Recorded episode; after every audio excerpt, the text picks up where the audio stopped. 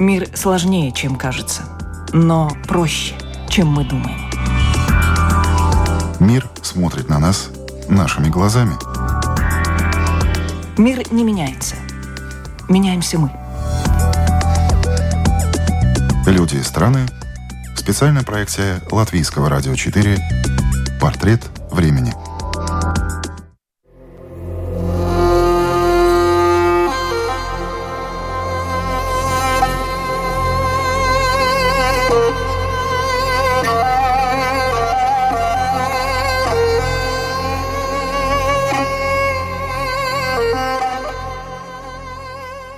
Казахстан. С одной стороны, газ, нефть и уголь. Страна, которая входит в топ-15 мировых экспортеров нефти. С другой стороны, ветер и солнце – большой потенциал возобновляемых источников энергии. Казахстан и зеленый курс. Об этом сегодня в программе «Портрет времени», которую проведу я, Марина Ковалева. Здравствуйте.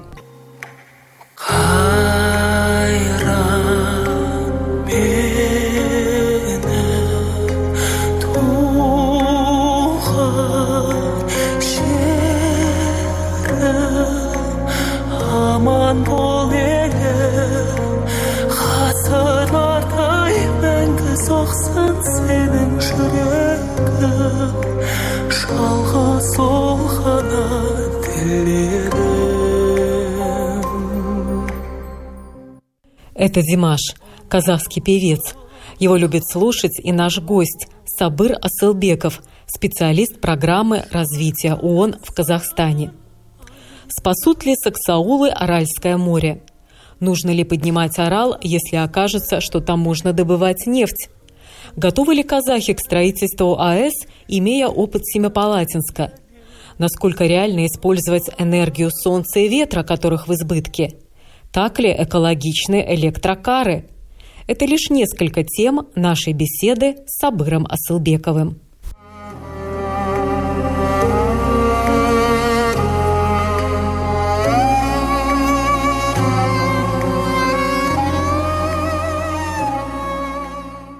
Сабыр Асылбеков, 31 год. Специалист по вопросам изменения климата программы развития ООН в Казахстане. За его плечами 4 года на посту советника в Министерстве энергетики Республики Казахстан, работа в должности руководителя управления низкоуглеродного развития Министерства экологии, геологии и природных ресурсов Казахстана. В студенческие годы работал даже официантом и барменом в отеле «Рамада Плаза Астана». Блестящее образование. Евразийский национальный университет, где изучал английский и французский. Университет Стерлинга в Шотландии, где изучал экологию. Университет Назарбаева, мастер общественного администрирования. Наш разговор я начала с вопроса, который напрашивался сам собой. Почему Сабыр решил заняться именно вопросами климата? Вместо ожидаемого «моя мечта спасти планету» или «Миссия каждого внести свой вклад в борьбу с глобальным потеплением» последовала пауза, а затем честный ответ. Я поступал на специальность экология с мыслью о том, что в этой сфере будет легче сделать себе карьеру, нежели, допустим, в финансах или там в юриспруденции. А уже когда учился в экологии, тогда понял, что мне очень нравится это направление изменения климата потому что это считается, наверное, самым престижным направлением в экологии, если посмотреть по такой внегласной иерархии среди экологов. Но вы честно признаетесь, что первоначально э, идея была в том, чтобы сделать успешную карьеру. Приведите, пожалуйста, э, какой-нибудь эпизод из жизни, когда вы поняли, что нет – вот так оставлять больше нельзя, и надо действовать и быть именно экологом. Это сложный вопрос, да, потому что ну, э, с детства замечаешь, что э, проблемам экологии в стране уделяется не, недостаточно хорошее внимание. И, наверное, вот это осознание, что нужно что-то делать, что-то менять, оно пришло ко мне еще в детстве. А что вы в детстве видели такое, что вам уже тогда, э, возможно, не нравилось? Я могу рассказать такую историю. Наши соседи, они были этнические немцы, уехали в Германию после распада Советского Союза. И вот они потом периодически возвращались. И как-то они вернулись э, с маленьким ребенком. И когда ребенку спросили, что такое Казахстан, он сказал, а, Казахстан, а, это то место, где можно мусор бросать. Вот такие ассоциации были у, у соседнего пятилетнего ребенка из Германии насчет Казахстана, насчет страны. И тогда вот вы это. подумали? Да, что это очень печально, что в стране вот, вот так происходит. Ну, потому что дети, они же э, не врут. Вот. И это стало каким-то таким триггером. А когда вы работали барменом в одном из лучших а, отелей э, Казахстана, э, вот эти количество коктейльных трубочек вас уже тогда шокировало или нет? Нет, нет, я, я тогда и работал в этом отеле совсем недолго. И, в принципе, это было до учебы, до того, как я поступил на специальность экология. Тогда, если честно, особо не задумывался о коктейльных трубочках или о других э, вещах. Но прежде чем поступить, э, изучать экологию, вы э, закончили ИНЯС, изучали иностранные языки. Да, я поступил сначала на специальность два иностранных языка, английский и французский. Туда я поступил, потому что э, со школы у меня хорошо получались языки. Но потом я осознал, что я не хочу работать преподавателем или переводчиком английского языка. Хочу поменять э, сферу. И вот тогда я решил выбрать экологию. У нас в Казахстане есть э, программа президентская, такая стипендия. Если ты проходишь по ней, то тогда государство отправляет тебя учиться там, в лучшие университеты, но при условии, что по возвращении ты будешь э, отрабатывать в стране по специальности 5 лет.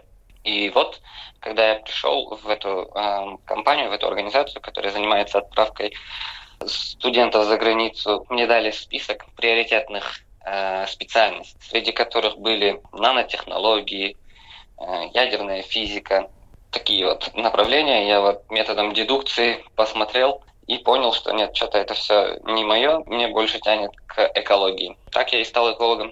Вы выбрали или вам предложили э, вуз в Шотландии? Университет Стерлинга. Это маленький город в Шотландии. Я выбрал его, да, потому что мне почему-то было интереснее Шотландия, нежели Англия. Ну, вообще, если выбирать между США, там основной выбор это США и Великобритания. Я выбрал Великобританию, потому что э, ближе к дому, и ты можешь э, чаще возвращаться домой. А если уж выбирать дальше внутри Великобритании, то Шотландия намного интереснее, чем Англия. Чем? Эм, своей самобытностью, э, потому что ну, у них вся история Шотландии это борьба за независимость от Англии. Э, и вот такой вот дух э, сопротивления у шотландцев в крови. Ну, конечно, все знают историю Марии Стюарт, особенно сейчас, когда на эту тему столько сериалов. А с точки зрения экологии, вот вы приехали в Шотландию, э, в чем вы увидели разницу по сравнению с тем, что видели у себя в Казахстане? Даже на бытовом уровне, может быть, какие-то примеры, что вам сразу бросилось в глаза, что вы подумали, о, а здесь все-таки зеленое мышление, да, уже в действии. Ну да, э, самый банальный пример это те же самые мусорки на улице. Э, и не только мусорки, а еще как часто убираются. Есть такое мнение, да, что чисто там, где не ссорят. Э, есть другое мнение, которым говорят, что чисто там, где часто убирают. Вот. И в Шотландии, да, по сравнению с Казахстаном, и то, и то. Там и меньше люди ссорят, и намного чаще убираются. Уже сейчас, допустим, что касательно изменения климата, недавно мы были снова в Шотландии, было приятно вернуться спустя 6 лет в то место, где я учился. И там очень активно на повестке дня тематика изменения климата. То есть даже когда ты едешь на поезде, на станции, диктор объявляет, что спасибо, что выбрали железную дорогу, потому что это самый экологически чистый вид транспорта Вот. И ты уже, когда стоишь э, на этой станции и ждешь поезд, ты уже такой, о, я делаю что-то полезное. И тебе на душе становится немного э, приятно. Ну, то есть изменение климата у них везде, где только можно. Все об этом думают, все об этом переживают. Чего нельзя сказать о Казахстане? А, вы упоминали, что недавно были в Шотландии.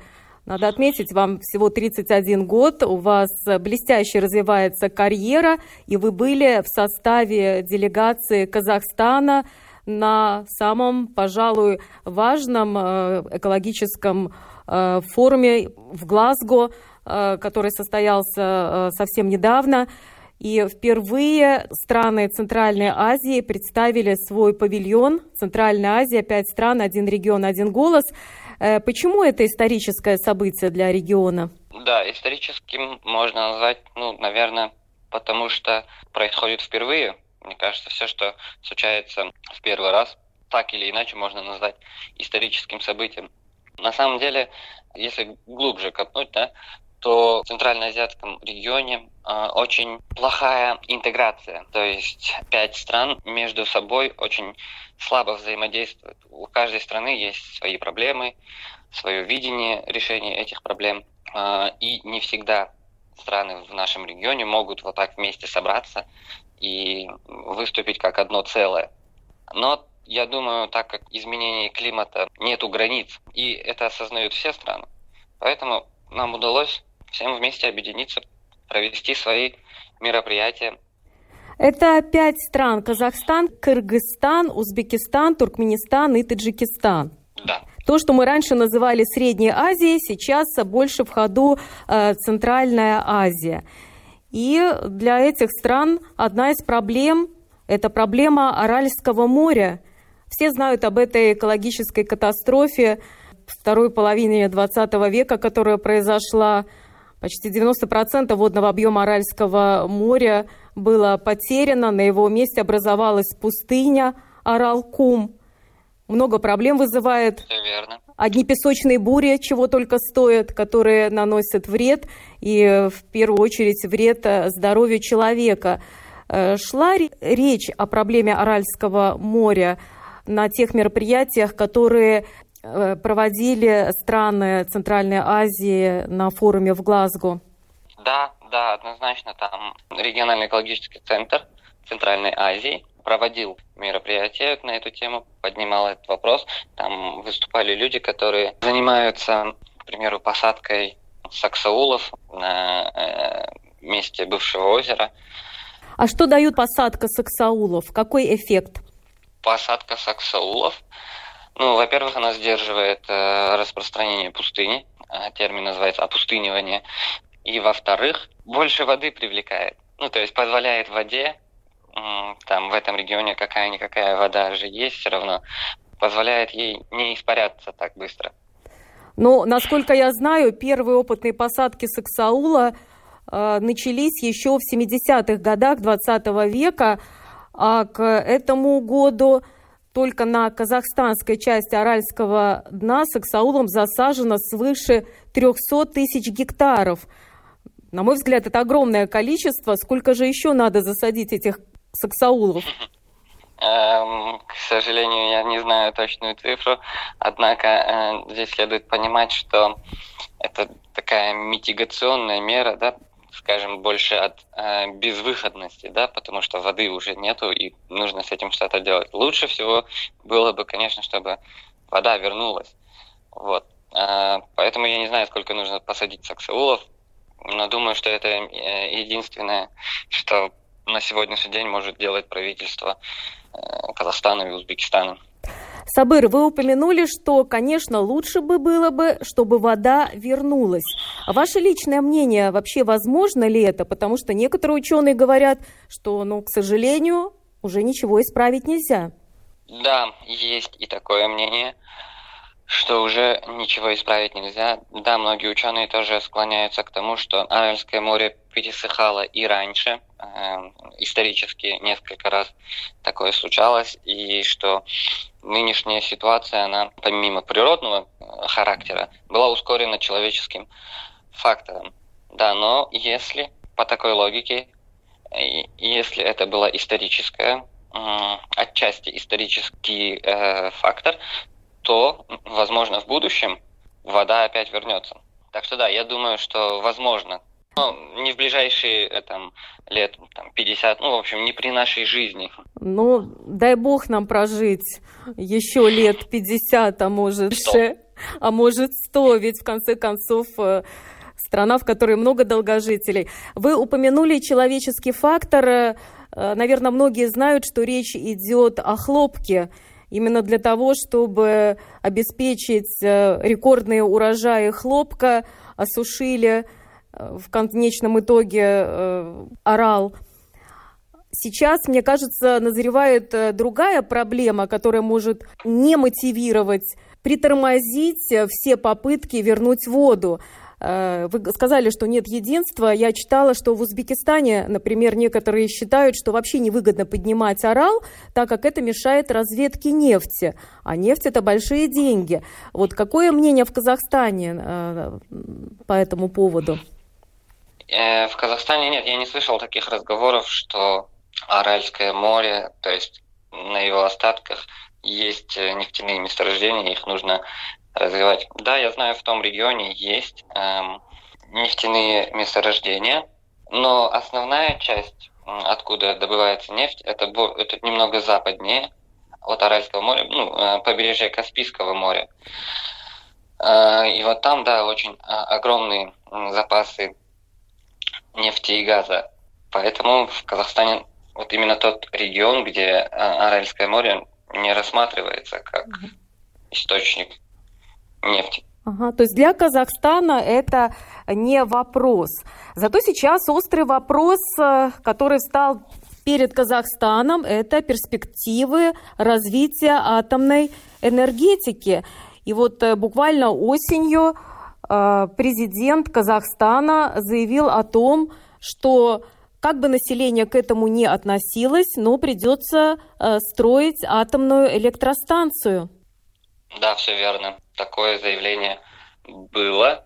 Об атомной электростанции э, господин Токаев сказал еще впервые в 2019 году, что мы рассмотрим возможность э, постройки АЭС. Однако население в Казахстане э, немного опасается, потому что все помнят катастрофу на Чернобыльской электростанции, которая произошла в 1986 году, и Э, так как у граждан есть недоверие ко всему, что делает правительство, к этой инициативе тоже население относится с большим э, скепсисом. Вот. Но если смотреть на ситуацию не с точки зрения обычного гражданина, а с точки зрения специалиста по экологии, то здесь однозначно нужно строить атомную электростанцию, потому что в стране уже образовался небольшой дефицит электроэнергии. Это один фактор. И второй фактор то, что э, львиная доля выбросов парниковых газов происходит от сжигания угля. То есть электростанции в Казахстане многие работают на угле. Ну и, соответственно, выбросы, вот этот э, зола, сажа, мелкие частицы, это все негативно влияет на здоровье населения. Вот, поэтому, да, мое мнение, что однозначно нужно строить атомную электростанцию. В том а числе для того, чтобы обеспечить выполнение Парижского соглашения. А о какой атомной электростанции идет речь? О классической большой АЭС, э, которая может обойтись, ну вот, например, в Великобритании недавно запустили новую а, АЭС, которая обошлась в 23 миллиарда э, фунтов стерлингов. Между тем говорят, что есть э, более дешевые варианты, малые модульные реакторы, э, каждый из которых может стоить около 2 миллиардов, то есть в 10 раз меньше. Казахстан рассматривает возможность строительства какой АЭС? Да, на сегодняшний день, насколько мне известно, нету точного решения. Э, это все еще в процессе обсуждения, как я говорил, э, население не очень сильно поддерживает эту инициативу. Поэтому любое продвижение в этой сфере делается очень с большим трудом. И пока еще нету окончательного решения. Ну, население Казахстана понять можно, потому что народ э, вашей страны на своей собственной шкуре испытал последствия гонки ядерных вооружений. Я сейчас говорю о тех э, испытаниях, которые э, проводили на Семипалатинске, о том страшном ядерном взрыве в 1965 году, в результате которого образовался кратер. За 40 лет испытаний э, в Семипалатинске было произведено 450 взрывов, в том числе 116 наземных. Чтобы вы представляли, в сумме по мощности это 2500 э, Хиросим. И радиация распространилась на 300 тысяч квадратных километров, а это площадь практически всей Европы. Пострадали полтора миллиона человек, поэтому, конечно, э, понять это можно. И то, что Нурсултан Назарбаев в 1991 году подписал указ о закрытии полигона в Семипалатинске, несмотря даже на конфронтацию определенную э, в то время с президентом Горбачевым по этому вопросу, все-таки было важным решением. Казахстан стал первой страной, в мире, которая закрыла свой ядерный полигон. Да, и отказалась еще от всего ядерного оружия, которое осталось от Советского Союза. Да, как тогда сказал Нурсултан Назарбаев, слишком часто наша страна экспериментировала с ядерным джином. А, кстати, что сейчас э, происходит э, в Семипалатинске и его окрестностях? Насколько мне известно, уровень э, радиации э, значительно спал. Многие вот эти радиоактивные элементы имеют э, полураспада 30-40 лет. Э, и, в принципе, ну вот даже сейчас, допустим, э, на Чернобыль, в Припять, можно приезжать э, ну, ненадолго, конечно, но можно приехать и не получить серьезную дозу радиации. То же самое происходит и в Семипалатинске большинство э, радиоактивных веществ уже э, утратили свою радиоактивность. Ну да, я вот в последнее время не слышу в новостях э, каких-то кричащих заголовков о том, что там, понимаете, там люди рождались с мутациями. Такого в последние годы я уже, к счастью, не слышу. А сказать, что ситуация прям супер экологически чистая, тоже нельзя. Но вы э, сказали, что э, придется строить э, атомную электростанцию, потому что намечается дефицит электроэнергии. Но с другой стороны, Казахстан же очень богат на ресурсы энергии ветра, что у вас есть как минимум 10 районов, где средняя скорость ветра 8-10 метров в секунду, Кроме того, у вас есть еще такой ресурс, как энергия Солнца. Солнце светит почти 3000 часов в год, а это дает 2,5 миллиарда киловатт-часов в год. Насколько реально делать ставку именно на возобновляемые источники энергии, такие как ветер и солнце в Казахстане? Да, это э, то, что вы сказали, очень э, хорошо звучит. Да, на самом деле есть и такой потенциал. Однако здесь самая большая проблема заключается в самой энергосистеме. Э, энергосистема была построена э, в 60-е годы, да, к примеру, 20 э, века, и очень сложно вот в эту существующую энергосистему э, встроить возобновляемые источники. Это связано с тем, что как-то их нужно балансировать, вот эти мощности. Возобновляемые источники, они не совсем стабильные. Да, что, допустим, если несколько дней не будет солнца, да, или ветра не будет. Но чтобы энергосистема не рухнула, чтобы постоянно было электричество, должна быть стабильность. И вот э, в существующую энергосистему э, возобновляемые источники, они не могут прибавить стабильности. Поэтому вопрос сложнее, чем казалось бы на первый взгляд. Понятно. Возобновляемые источники, которые все так хвалят, на самом деле не настолько устойчивые. Действительно, я читала, что в Великобритании как раз в этом году ветра дули не так сильно, как хотелось бы. И сейчас что делают в Великобритании? Они даже вновь э, открывают угольные электростанции, несмотря на то, что тоже был взят э, курс отказа от угля как такового. Или засуха, например, и уже ГЭС не дает столько электричества, сколько хотелось бы. Поэтому и говорят, что АЭС сейчас может э, э, дать вот эту возможность э, стабильных поставок электроэнергии. И все уверяют, что на самом деле, несмотря то, что у АЭС такой очень негативный имидж, на самом деле один из самых безопасных способов производства э, электроэнергии, кто бы что там ни говорил. Вот, а ваше мнение по поводу безопасности АЭС? Ну, мое мнение это то, что по всему миру работают больше 100 атомных электростанций, точное количество не знаю, может их даже 200. И все, что мы знаем, это то, что была одна единственная э, экологическая катастрофа, э, жуткая, но она была единственная за всю историю человечества, которая вызвана э, человеческим фактором. Мы знаем второй пример, это было в Фукусиме, однако там э, больше это природный катаклизм стал причиной аварии. Учитывая то, что во всем мире на протяжении много лет работают атомные электростанции, и была только одна единственная катастрофа, мне кажется, они достаточно безопасны. Приведите, пожалуйста, примеры интересных инициатив в рамках зеленого курса э, в вашей стране, в Казахстане. Допустим, из более глобального, э, что мне нравится за последние годы, э, что происходит в Казахстане по зеленому направлению, это то, что в стране открылся Международный финансовый центр Астана. Его суть в том, чтобы собирать деньги от разных источников и инвестировать в различные проекты. Э, в этом центре одно из ключевых стратегических э, направлений это вот именно инвестиции в зеленые бонд, как это по-русски, в зеленые, зеленые облигации. Это, допустим, те же компании, которые производят ветряную, солнечную энергию. И вот ты можешь вложиться в какую-то из этих компаний, стать инвестором. Вот это называется зелеными облигациями. Это обычные облигации, просто они называются зелеными, потому что они э, связаны с какой-нибудь экологической деятельностью.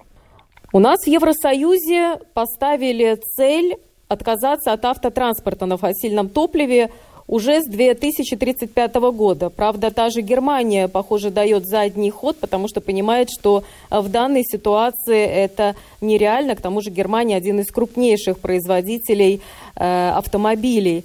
В Казахстане дата 2045 год. А с какими трудностями можно столкнуться при отказе от автотранспорта на фасильном топливе, на ваш взгляд, профессионального эколога? Ну, э допустим, давайте пропустим моменты, связанные с инфраструктурой, да, что эти машины нужно как-то э, э, заряжать. И окей, хорошо, допустим, с инфраструктурой э, вопрос будет решен. Наверное, лично для меня основная проблема вот этого транспорта, электрического транспорта, электромобилей, э, это в том, что для того, чтобы их зарядить, нужно произвести электричество. Э, соответственно, э, будут выбросы парниковых газов. Если ты производишь электричество на угле или на газу, то есть выбросы от транспорта уменьшатся, но, соответственно, вырастут выбросы от производства электричества. И для меня, как специалиста по изменению климата, это ну, как бы самый большой челлендж, да, в том вопросе, стоит ли вообще переходить на э, электромобили. То есть насколько велика польза от перехода на электротранспорт, это спорный вопрос, и здесь нужны подсчеты. Однозначно. И первые подсчеты что показывают, если вы знакомы с этими документами? Здесь все зависит от того, из чего будет производиться электричество. Да, однозначно эм, выбросы от транспорта, ну, как я говорил, сократятся. Э, но да, вопрос, какие источники будут для производства электроэнергии. Если уголь, то, наверное, не совсем э, выгодно, потому что от угля очень много выбросов парниковых газов. Если это будут какие-то альтернативные источники, допустим, атомная электростанция, тогда это уже будет позитивная динамика. Может быть, легче просто научиться экологическому стилю вождения, выключать двигатель при остановках и в пробках, контролировать давление в шинах, бережно использовать климат-контроль, плавно тормозить, ехать в одном ряду, часто не менять полосу.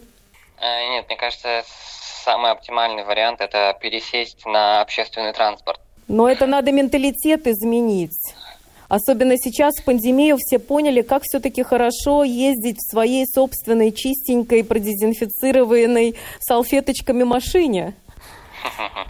Это да. Ну, допустим, у нас в Астане э, или в Нур-Султане, если быть точнее, порою быстрее добраться куда-нибудь на автобусе, чем на машине. Потому что для автобусов есть специальные автобусные полосы, и в час пик, когда везде пробки, намного быстрее да, я не скажу, что удобнее. Автобус не, не может быть удобнее, чем своя собственная машина, но так намного быстрее. И, в принципе, вот э, многие люди сейчас, даже моего возраста люди, да, задумываются о том, а стоит ли вообще брать машину, если ты постоянно стоишь в пробке. Вопрос на засыпку. А у вас есть машина? У меня нет машины, но у моей супруги есть машина.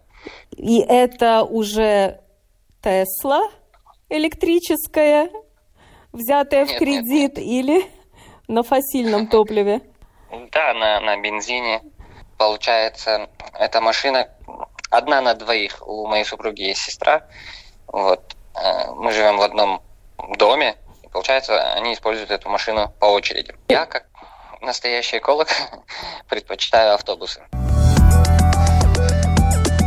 Люди и страны Специальная проекция Латвийского радио 4 «Портрет времени».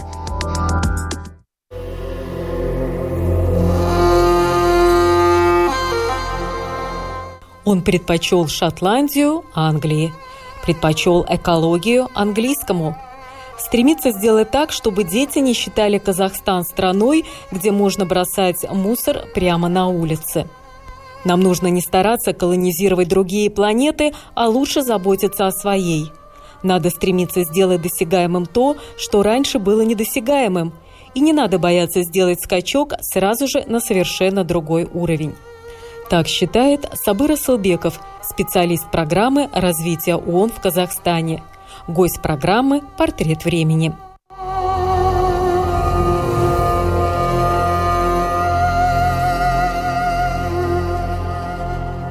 Сабыр Асылбеков, между прочим, является многолетним и очень успешным участником интеллектуальной игры Day of Quiz. Такие игры очень сейчас модные и популярны, в том числе и в Латвии. Э, Сабыр, расскажите, почему вы решили сделать квиз, именно посвященный э, вопросам окружающей среды? Я сейчас работаю в программе развития ООН, э, и один из компонентов нашего проекта он посвящен э, пиару. Мы часто проводим э, различные мероприятия для того, чтобы больше привлечь внимание э, населения к проблеме изменения климата. К примеру, мы проводим фотоконкурс или видеоконкурс проводили. И вот эта идея провести квиз, она родилась э, естественным путем, потому что я э, каждую неделю, допустим, хожу на эти игры, и почему бы не совместить? Туда приходит около ну, 200 человек, и всем было интересно. Люди узнали много нового. Приведите, пожалуйста, несколько интересных вопросов и желательно с ответами. Там был такой вопрос, в общем, кто-то в каком-то заявлении, когда говорил про, про проблему изменения климата, говорил, что у нас нету плана «Б». И вопрос был, какие три буквы мы пропустили в этом вопросе. Э, правильный ответ э, пропустили буквы ЕТ, ну то есть там звучало в оригинале «У нас нету планеты Б». А вопросе было, что у нас нет плана Б. Вот. Опытные э, игроки с легкостью взяли этот вопрос. Три характерные приметы нашего времени, которые вас настораживают больше всего. Меня настораживает, допустим, когда я читаю новости в интернете или какой-нибудь э, запись в соцсетях, я еще всегда читаю комментарии. Я, ну, потому что новость э, говорит об одном, а комментарии под этой новостью всегда говорят о настроениях, которые происходят в обществе. И вот, что меня очень сильно беспокоит, а в частности в Казахстане, это вот э, настроение людей в комментариях. Такое ощущение, как будто э, мы живем на пороховой бочке, которая может взорваться в любой момент. На разных почвах.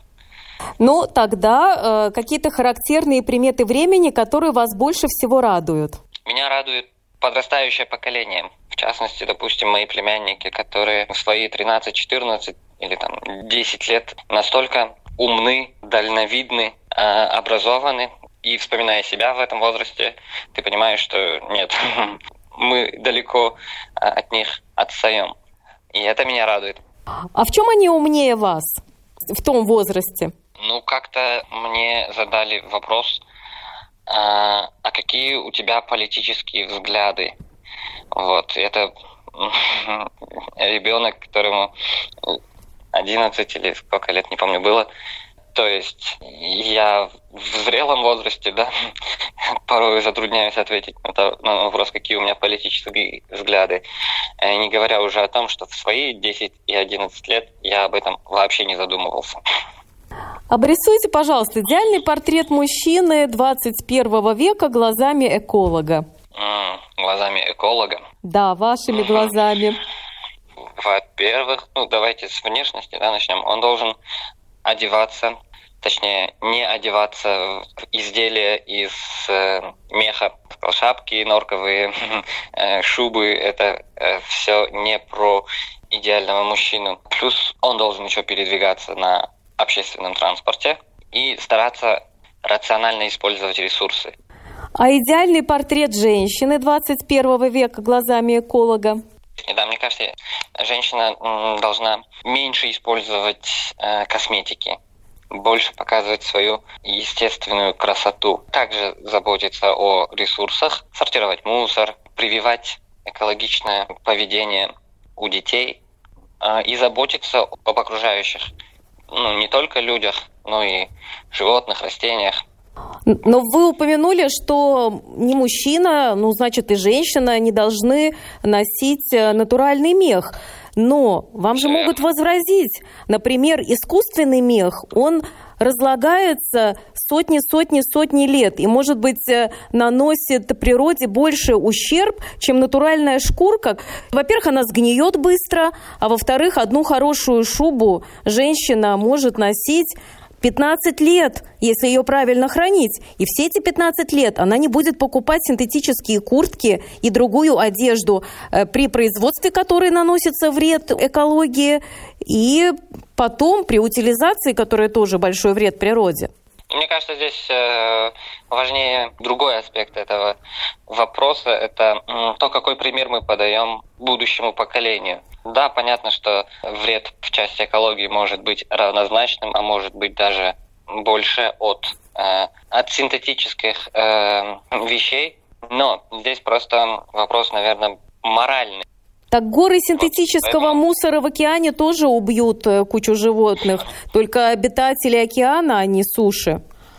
А норки, ну, судьба у них такая, послужить человечеству. Нет, я все равно не соглашусь с вами здесь. Эм, как бы больше прямой вред животному. Каким вы видите наш мир в ближайшие годы?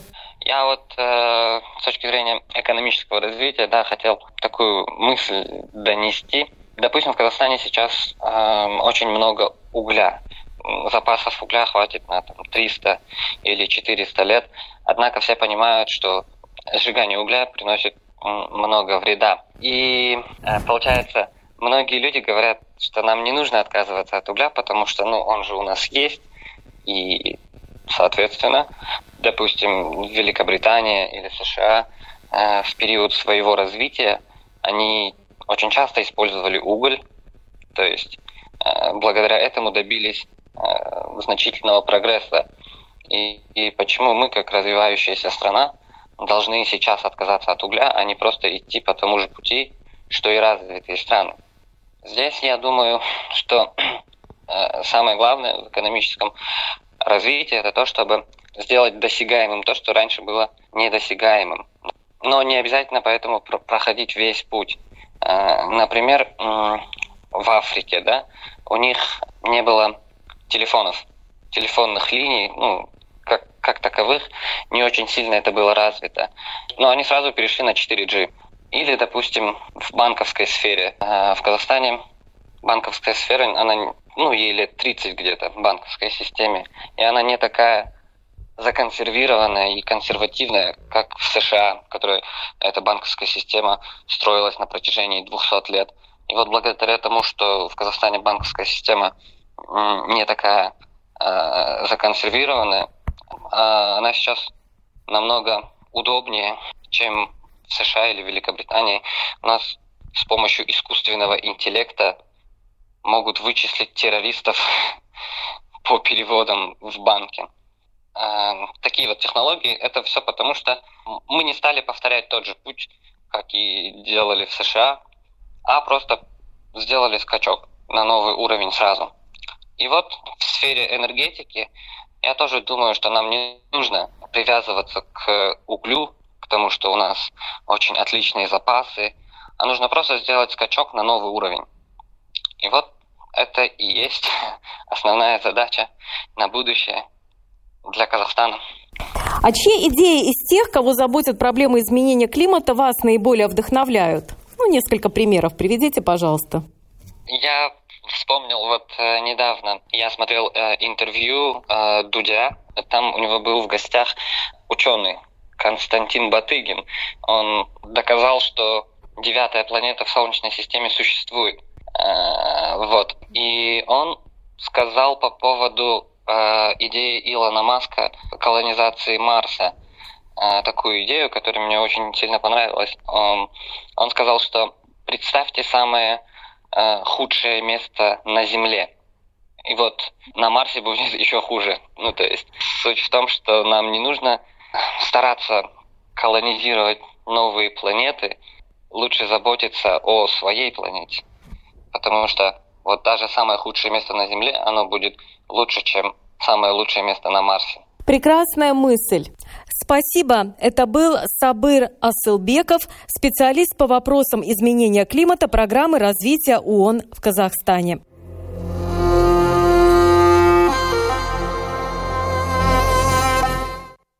Программу подготовила и провела Марина Ковалева, продюсер Людмила Вавинская. Спасибо за внимание. Люди и страны. Специальная проекция Латвийского радио 4. Портрет времени.